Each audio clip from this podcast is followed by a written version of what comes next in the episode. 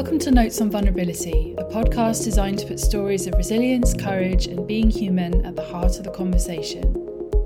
This is the Tools for Resilience series, wellness and mental health chats focused on helping you grow and feel good about who you are. We'll be exploring ideas and practical tools designed to help you get comfortable with the vulnerability inherent in being human and the benefits of embracing it and we'll reveal ways that working with this vulnerability builds resilience so that you can deepen your resources, adapt more, bounce back better, and go on to thrive. Don't forget to hit the subscribe button for the extra bonus content.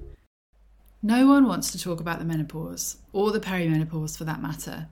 That's certainly how it's felt for most of my adult life, and maybe yours too. It's really only in the past year or so that it has started to seem like a less embarrassing secret that no one wants to hear about.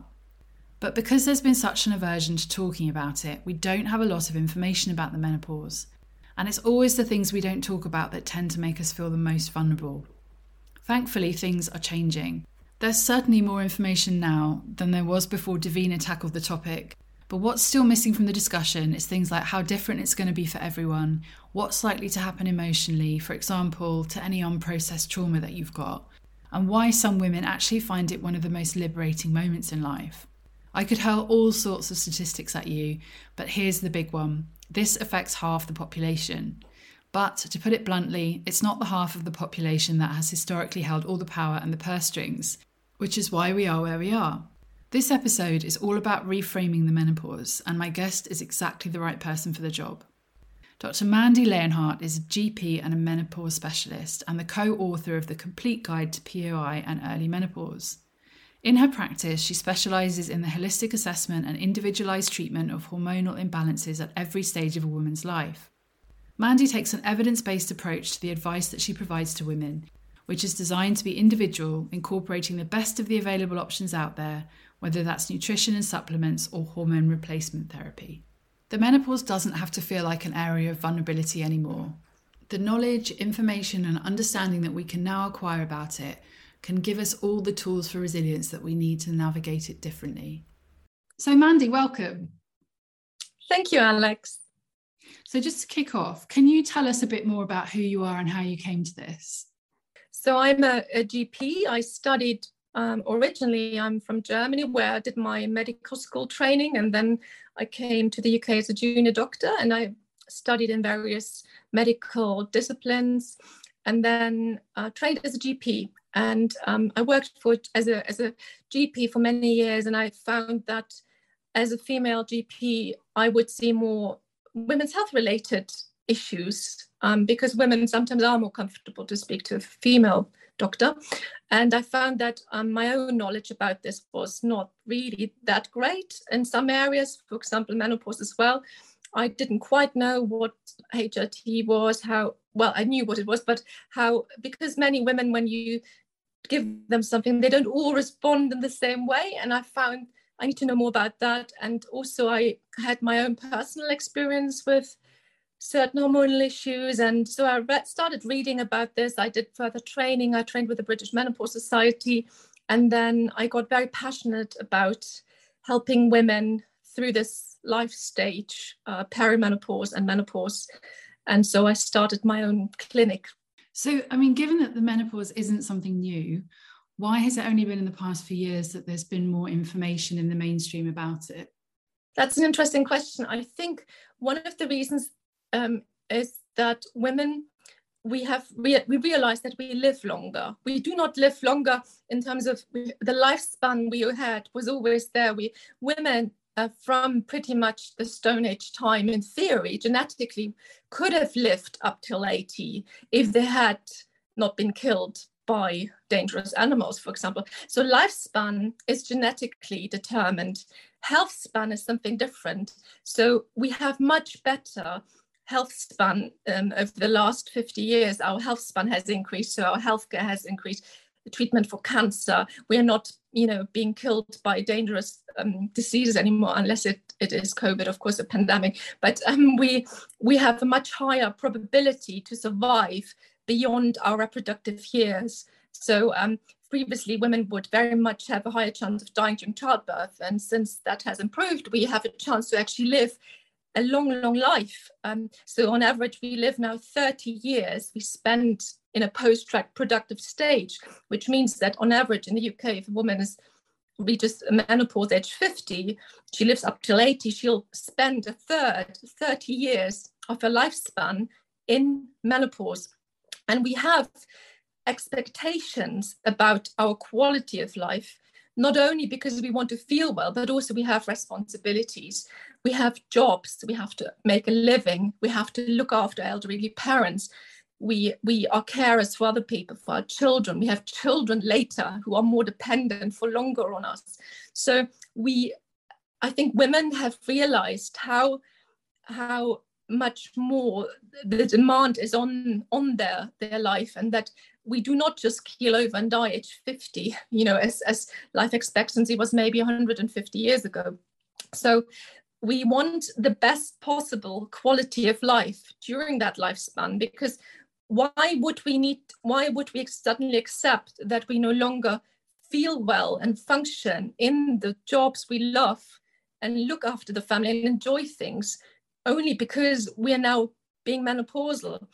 So I think there have been the reason going back to your questions, why is there more awareness? Well, it's really down to a few campaigners, some a number of brave women who noticed this, who have had horrific experiences themselves. And I think it's all based on what individual women go through, then realizing what they go through, talking to other women reflecting on it and and that you just need one brave woman to stand up and say it's not just me it's it's lots of other women. We need to, make a change. So you just need one person to make a change and there was for example there's a, there's a campaigner called diane danzebrink she collected 170,000 signatures for par- through parliament um, to, to campaign in parliament for um, menopause education awareness. She succeeded in getting menopause as a topic onto the school curriculum. That's just a grassroots movement of one that one woman started a few years ago. Then we have doctors, we have we have um, healthcare professionals who start talking more about it. We have the celebrity culture who started opening up, and not always for altruistic reasons, but every everyone who comes forward and talks about her own her own experience helps to keep the uh, momentum going. So I think what started with the grassroots movement has now had a knock-on effect into mainstream. But we mustn't forget but that it is also now has become a massive industry. There's money in it. Women have paying power, right?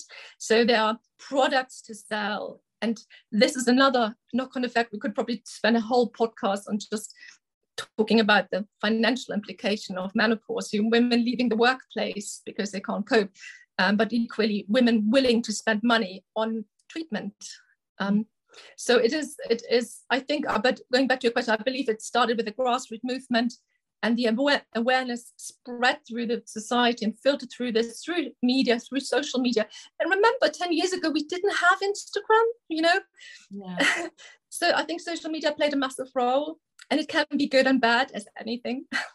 So in terms of I mean, social media is a great place for spreading narratives and picking up narratives, but what do you think are the most unhelpful narratives around the menopause and the perimenopause? Well, the idea that we're all the same, we should all go on HRT, uh, we should all make the same changes because we all face the same problem.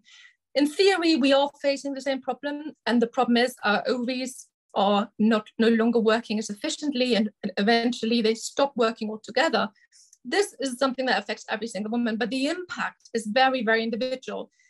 And we have to look individually at how it affects each woman. And this is what makes it so complicated. We all united, in essence, because we are facing this menopause. Every single woman who lives long enough will be menopausal at some stage. But the treatment needs to be individualized. And um, there are, we, we mustn't call it, I think, a deficiency there have been opponents to to this new idea that we need to call reframe menopause as an estrogen deficiency and you know there are quite rightly voices saying I don't want to be called deficient only because then I have less estrogen than 20 years ago. I'm not a, it's not a deficiency status. I'm happy and healthy. I'm not on HRT. And this is this is no woman should justify not to seek treatment if she feels well. Equally, no woman should be judged because she does seek help and goes on HRT. And I think social media, depending on who's posting, on what their attitude towards it, what they try to sell. so if you are a menopause doctor with a massive clinic, you may want to push the HRT narrative as the magic one for all evil, which it isn't, by the way. And if you are an exercise person and you want to attract private clients for you as a personal trainer, you may want to say, well, exercise is the best treatment. I think at the end of the day, there's no single truth. There is, you you know, there are different approaches and no single magic wand. Uh, life is complicated, and so is menopause, and there is no single 100% magic treatment for this. It's a combination of things, usually, you know. I absolutely hate the idea of calling it a deficiency. Um, and like, I mean, I'm I'm not going through it, but it for me, like it, in a way, like if, I think if we had a different cultural makeup, it might be something we celebrated as the evolution of an amazing sort of reproductive system in a way that starts when we're young and takes us on this journey, which is, as you say, different for everyone. Um, so one of the questions that I put out on Instagram before this podcast was um, I put a question box on Instagram before this podcast and I asked people what their biggest questions about it were. Um, and the one that just kept coming up for both perimenopause and menopause was how do I know it's actually happening? Um, and I know that everyone's different, but can you provide a bit of insight on that?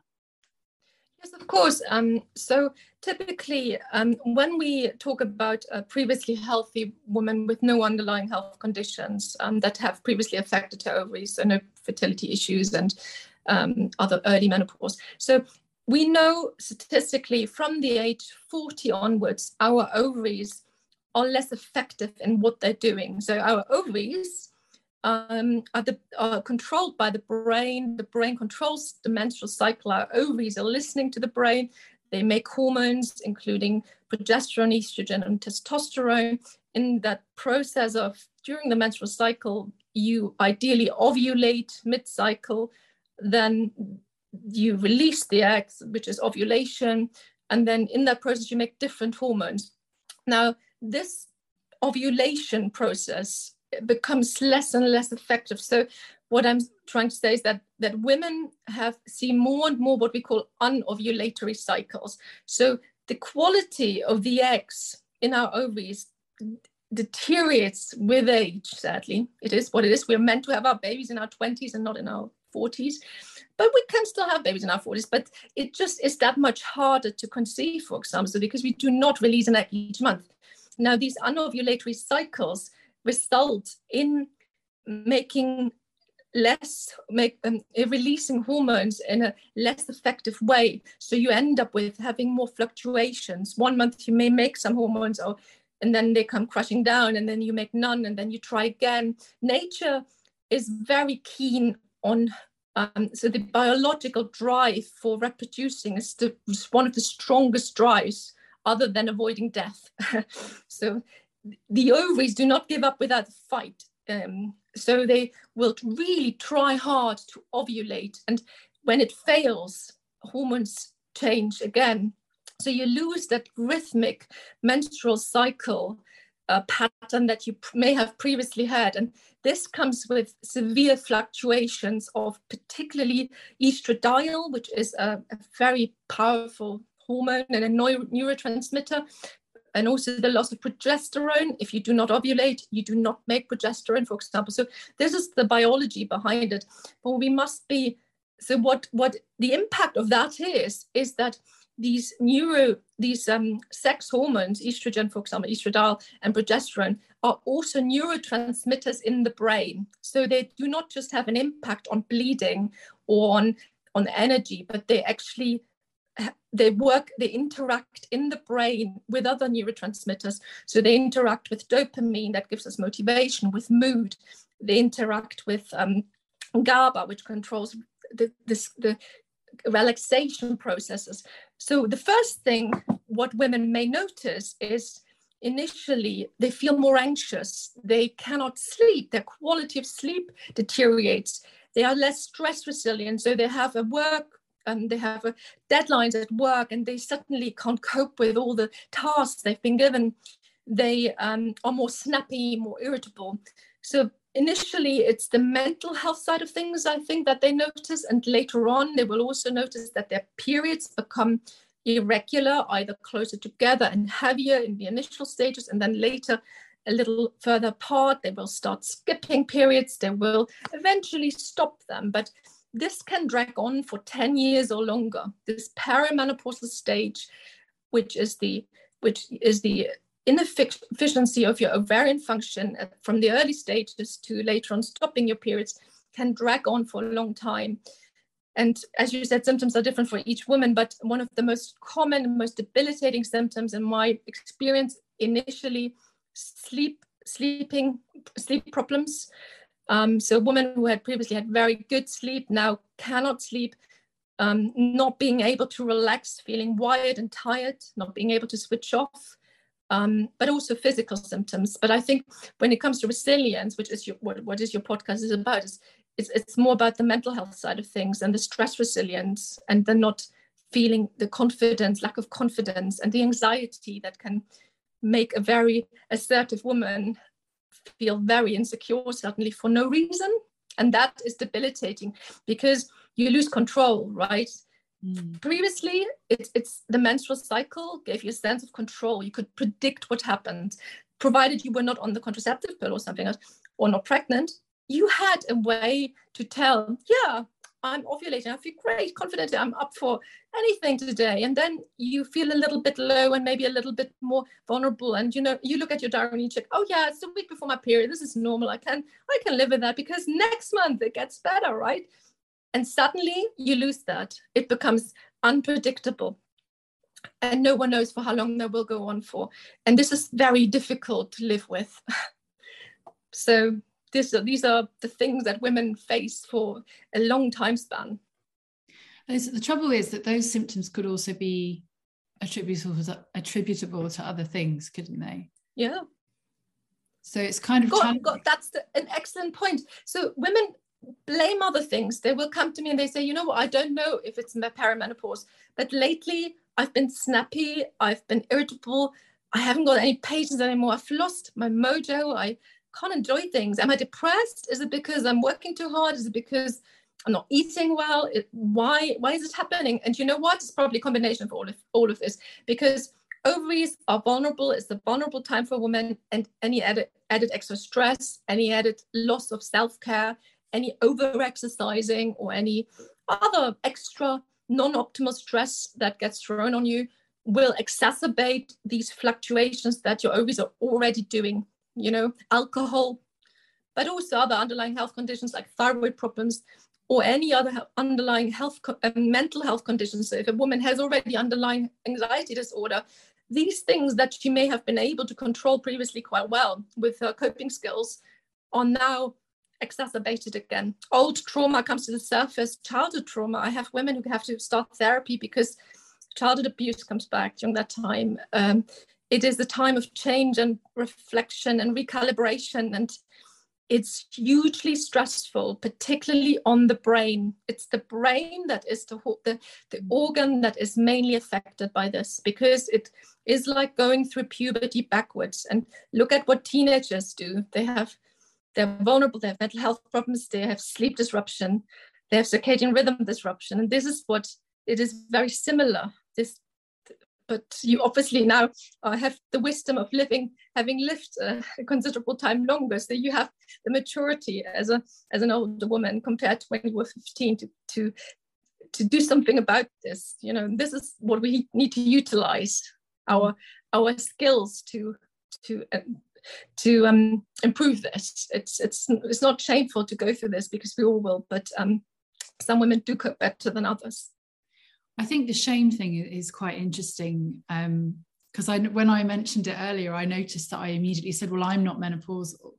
Like, because there is definitely there are a lot. There's a lot of stuff, and I, I have a lot of friends who don't even want to think about it, and they're coming up to the age where you know maybe we should be thinking about it, um, but they absolutely don't want to and and it seems to be because of this narrative that you change into something that society no longer wants or needs? Or what do you think it is that creates this sense of shame?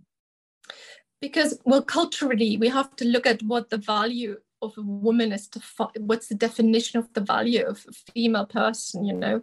And that was always defined by her ability to reproduce to, to create a new hum, human life by giving birth right?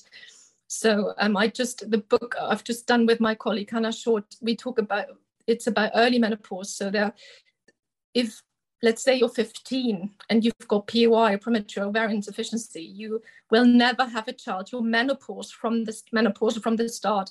So this girl, the, even if she finds a boyfriend, if she goes out dating, will always be defined by her inability of not being able to produce a child. And this will limit her relationships from the start because there will be men who will not go out with a woman who cannot have a baby. Yeah.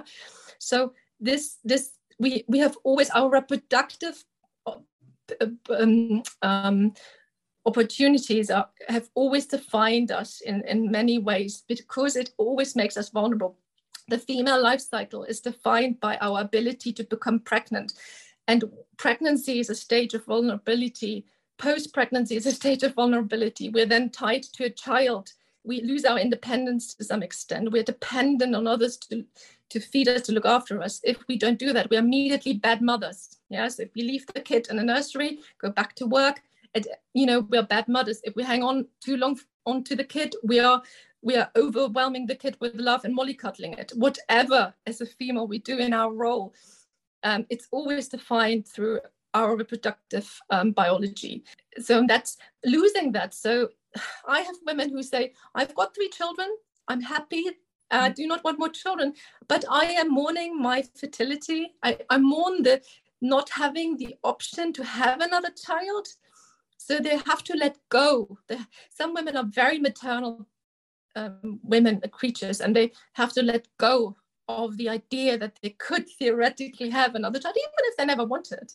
I have to say I have a lot I have a lot of resistance to the idea that, that women are defined by our ability to reproduce. And I think mm. that might be part of the problem around the social conditioning side of it, because we are, I haven't had children, and the idea that that's all I'm good for um, is quite, obviously, I've got a lot of resistance to that because I feel like I contribute a lot more to society. Yes, and you're quite right. And this is the, the key point. So we have to create a new narrative. And there's actually, from an um, evolutionary biology point of view, there's the grandmother theory. And the grandmother theory says, because why would nature why, if we are destined to live up till 80 from our genetic potential point of view, why do we stop reproducing? Why do we not just go on and on and on and have children? Like many, many animals do. In the animal kingdom, most uh, animals die um, of whatever reason, but they, they, they keep reproducing until they're dead. And we are very few creatures, we're amongst very few creatures, um, um, including killer whales, maybe giraffes, um, but but not so there are some some mammals that do stop reproducing. And um, biologists have have investigated this and thought why is this happening? So whales for example certain whale species are maternal matriarchal um, social groups. So the oldest female would lead the pod she has the wisdom. She knows where the best food sources are. If she kept reproducing she would always be busy um, looking after her own offspring. But if she stops reproducing, she's liberated, she's freed up. She can now look after the offspring of her offspring. So she can lead her daughters and sons and grandchildren around the world, lead the pod, keep them safe, feed them, and look after them because they live a long life and they are incredibly intelligent creatures. They communicate. And, and um, so the grandmother theory is, is an interesting point where we are meant to stop reproducing and find a new role for us within society, which is incredibly valuable um, because our wisdom has value and we should pass it on. Um, and we can't do that if we constantly have a kid hanging from it, you know, and we would be worn out. But um, I think women need to be aware. And sadly, this is not reflected in society because what happens to women when they're in their mid 50s and they hit menopause and they suddenly can't lose their resilience. They can't cope giving a talk in front of 400 people because of anxiety. They step back, they go part time or give up their job altogether. Why do we not see more women in leading positions? You know, why not in politics and, and economy? You know, we need to give women opportunities because they have so much wisdom to pass on. They have gone through adversity. Yeah. And why now do they have to scale back because of a condition that is not supported? This is a kind of a whole other podcast about the patriarchy yes. equality in society. But you know you can't help thinking that if this was if men went through the menopause we'd have so much more in place than we currently do. Um, but to move on from that slightly so there are so many options out there when it comes to tackling the menopause. Um, hrt naturals you know diet exercise. Where do you think people should start with trying to whittle down the right ones for them the first point that anyone should look at is lifestyle. Is no is an absolute no-brainer. It costs nothing and it can make a huge impact. So the first thing i always tell to every single woman stop drinking alcohol. Alcohol is a is a, um, an endocrine disruptor that really messes with your brain and you're in that vulnerable stage where your brain is, doesn't know whether it's coming or going really having to work hard responding to constant change of uh, hormones. So stop alcohol. It's an absolute no-brainer. It increases risk of breast cancer, it makes you depressed, it, it interacts with your sleep. There's no benefit in alcohol. It's empty calories. It makes you gain weight. So just, I, I could go on about alcohol, but let's just cut the line here and say don't drink anything. Yeah, no alcohol whatsoever, not even a little bit. You want to be in the zone and relax? Find other ways to relax. Alcohol is not your friend. So that's number one. Number two, exercise always helpful. But then if you are particularly stressed and you don't sleep, there's a risk of pushing yourself too hard, going for this five mile run, over exercising. Maybe adapt your exercise to your stress level. So there's nothing wrong with doing a bit of yoga, some strength training, something that just 20 minutes that doesn't stress you out more. There's no reason to be competitive about this. Do some strength training, every little helps you do not have to be competitive about this. Some women are very driven and they think if I don't go for my run three times a week, I'm I'm losing out. If that what keeps you going, if that's if you feel well and recover easily after you run, go running. If it takes you three days to not to stop feeling achy after you run and you're fatigued and tired, if it doesn't give you energy, adapt your exercise. Do smaller, smaller uh, portions of it. Maybe get a personal trainer. Assess what, what you need to do, maybe exercise according to your menstrual cycle, you know, do a bit of yoga, mixture of things. Um, so this is really important. And the third thing is find ways to relax, find ways to manage stress, get rid of optimal stress, and there's non-optimal stress that you cannot opt out of, um, op, um, optional stress that you cannot opt out from. You have to go to work and so on. But learn to say no, set boundaries. This is the time. If you never learned it before to say no, this is the time where you must learn to say no. And, and if someone gives you something to do and you say, no, sorry, find somewhere else, I haven't got the capacity to take this on. You do not need to justify anything to anyone. If you can't do it, if you don't want to do it, if you deep down know, it will break you, say no. Right? The world will go on. so I think these are the three most important things you have to look at. And just a little point for anyone who decides to start saying no and setting boundaries it never feels good to set boundaries but that doesn't mean it's the wrong thing to do. Yes. Um so what would you say is the most important thing for anyone to do in terms of being better prepared for the menopause? The key is i in my view is tracking your cycle. So provided you are not on uh, um, the birth control pill or uh, hormonal contraception which makes it harder because your cycles are not natural you may have the Mirena coil that stops from bleeding, so you can't really tell where you are in the cycle. Um, then you can track your symptoms. So don't get too fixated on it, but maybe keep a little diary, not even an app. They take your data and sell it. So just a piece of paper, a notebook, track your symptoms. If you have a cycle, track the cycle length, write down when's your first day of your last period. Maybe write down a few symptoms that you experienced in the week before or during your period, or so that you can identify is this what you're experiencing to do and connect it with your menstrual cycle or not. So cycle tracking is important, um, and and that is one of the key uh, identifiable um, and, and, and free solutions to um, find out whether it is your symptoms are related to the menstrual cycle. Um, so yeah, track your cycle. I like that because that's very easy to do on a personal level. Completely. Yeah. yeah. Don't have to start spending a fortune on things. Um, so what about someone who's already going through the menopause or thinks they might be? Where, what's the first port of call? So you mean so going through it? So the, just to clarify, menopause is not a process you go through and then you come out the other end. Menopause is really just by definition your last period you cannot predict when that is. So we, in, if we use the, the proper terminology, you would have to call a woman who no longer has periods post-menopausal. So okay. you're post-menopausal if over the age of 50 you haven't had a period for 12 months. Now she has no estrogen, and for her, the, the crucial things that are starting now, the risks that are now increasing is bone health, um, cardiovascular health, and brain health. So she needs to focus on these three things, I think, with exercise, eating a healthy diet that includes omega 3, magnesium is important, um, exercise is important, of course, not smoking or drinking. So if she has ongoing menopausal symptoms, so she her period is finished, she's happy about that. Hey, liberation, it's nice. One of the very few benefits.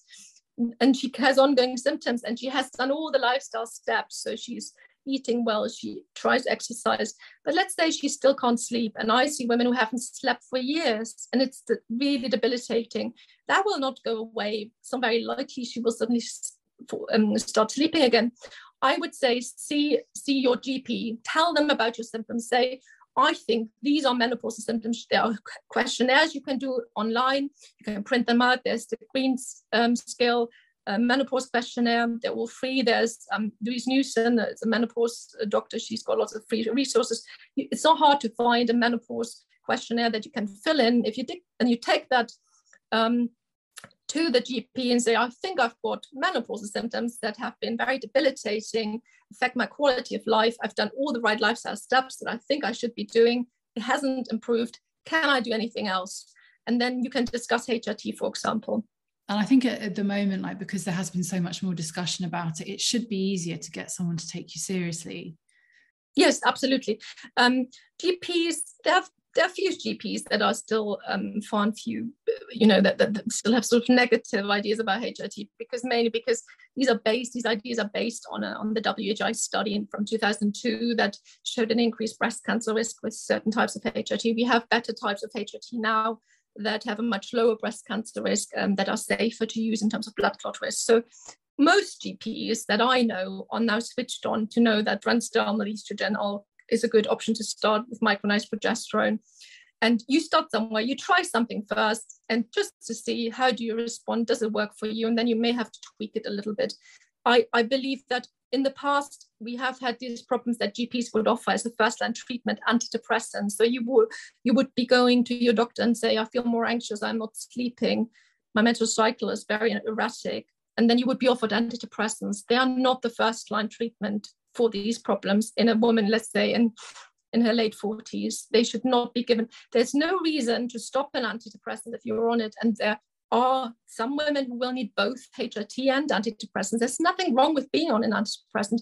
But if most women will say they're not depressed, they just don't function as well as they used to. So my first line treatment recommendation is HRT first. And most GPs will know what to prescribe first. There's nothing, no right or wrong with regards to what you try, um, but not you shouldn't give up. So if the first uh, thing you try doesn't work, try something else, change the dose, change the route. There are many, many ways to personalize HRT nowadays where you adjust the dose to the woman's individual response. You know, some women need a bit more estrogen, other women need a bit less. So you start low, increase the dose slowly and titrate it up and kind of wait for the response. Um, and this is the way we do this now. There's it's not a magic wand, as I said. It take, can take up to three to six months to settle on these hormones because depending on where you are in the stages of perimenopause and menopause, and some women will find it transformative, and other women, in the worst case, do not get on. But it's always worth trying and worth persevering. Uh, before you give up um, because there are many benefits to it. But as I said, also not every woman needs to go on HRT. Yeah, and there are lots of other options available for those that don't want to. Um, right, just to what I normally do to finish these podcasts is ask you for your note on vulnerability. So that's the one thing that you want people to take away from listening to what we've talked about today. First of all, I would say vulnerability is not a weakness. Um, it is just a life stage, and you accept it. Do not let it take over your life, but recognize it, accept it, and work with it. So detach yourself a little bit. Same with anxiety. Um, it makes you feel incredibly vulnerable if you feel all uptight and your breathing goes up and your heart rate, it feels uncomfortable. Acknowledge it feels uncomfortable. Stay with it, breathe through this, and then possibly distract yourself, find ways of um, accepting it, seeing it as a life stage that will improve, seek help as well, um, doing breath work. And but I think you cannot, you cannot. It will get worse if you avoid it. So it's important to accept it and acknowledge it. Being vulnerable is not shameful. It's not a weakness. We're all vulnerable. All of us are, and it will not go away. so um, it is perfectly reasonable to step back and de slow down you know slow down first and check what's going on. Reassess your life your relationships your eating habits your lives you know your exercise. Re- make a reassessment. Take that time. Do not be ashamed about taking time for yourself. Your body is is precious and it has served you well and there's no reason why it shouldn't serve you well in the future. But just um, don't be harsh on yourself when you can't can't function the way you expect to, and this is normal. We yeah. we are not robots. Well, thank you very much for that. That's been a really interesting chat. It was a pleasure, Alex, and um, I hope that people will find it useful. This has been Notes on Vulnerability, and I've been Alex, your host. If you especially enjoyed this topic and would like to go deeper into how to take action on it, don't forget that you can hit the subscribe button to access all the additional tips, ideas, and support. I'm a resilience coach, and you can find me on Instagram at Alex Coaching, S H O R E, or online at www.shore-coaching.com. Notes on Vulnerability also has its own Instagram at Notes on Vulnerability.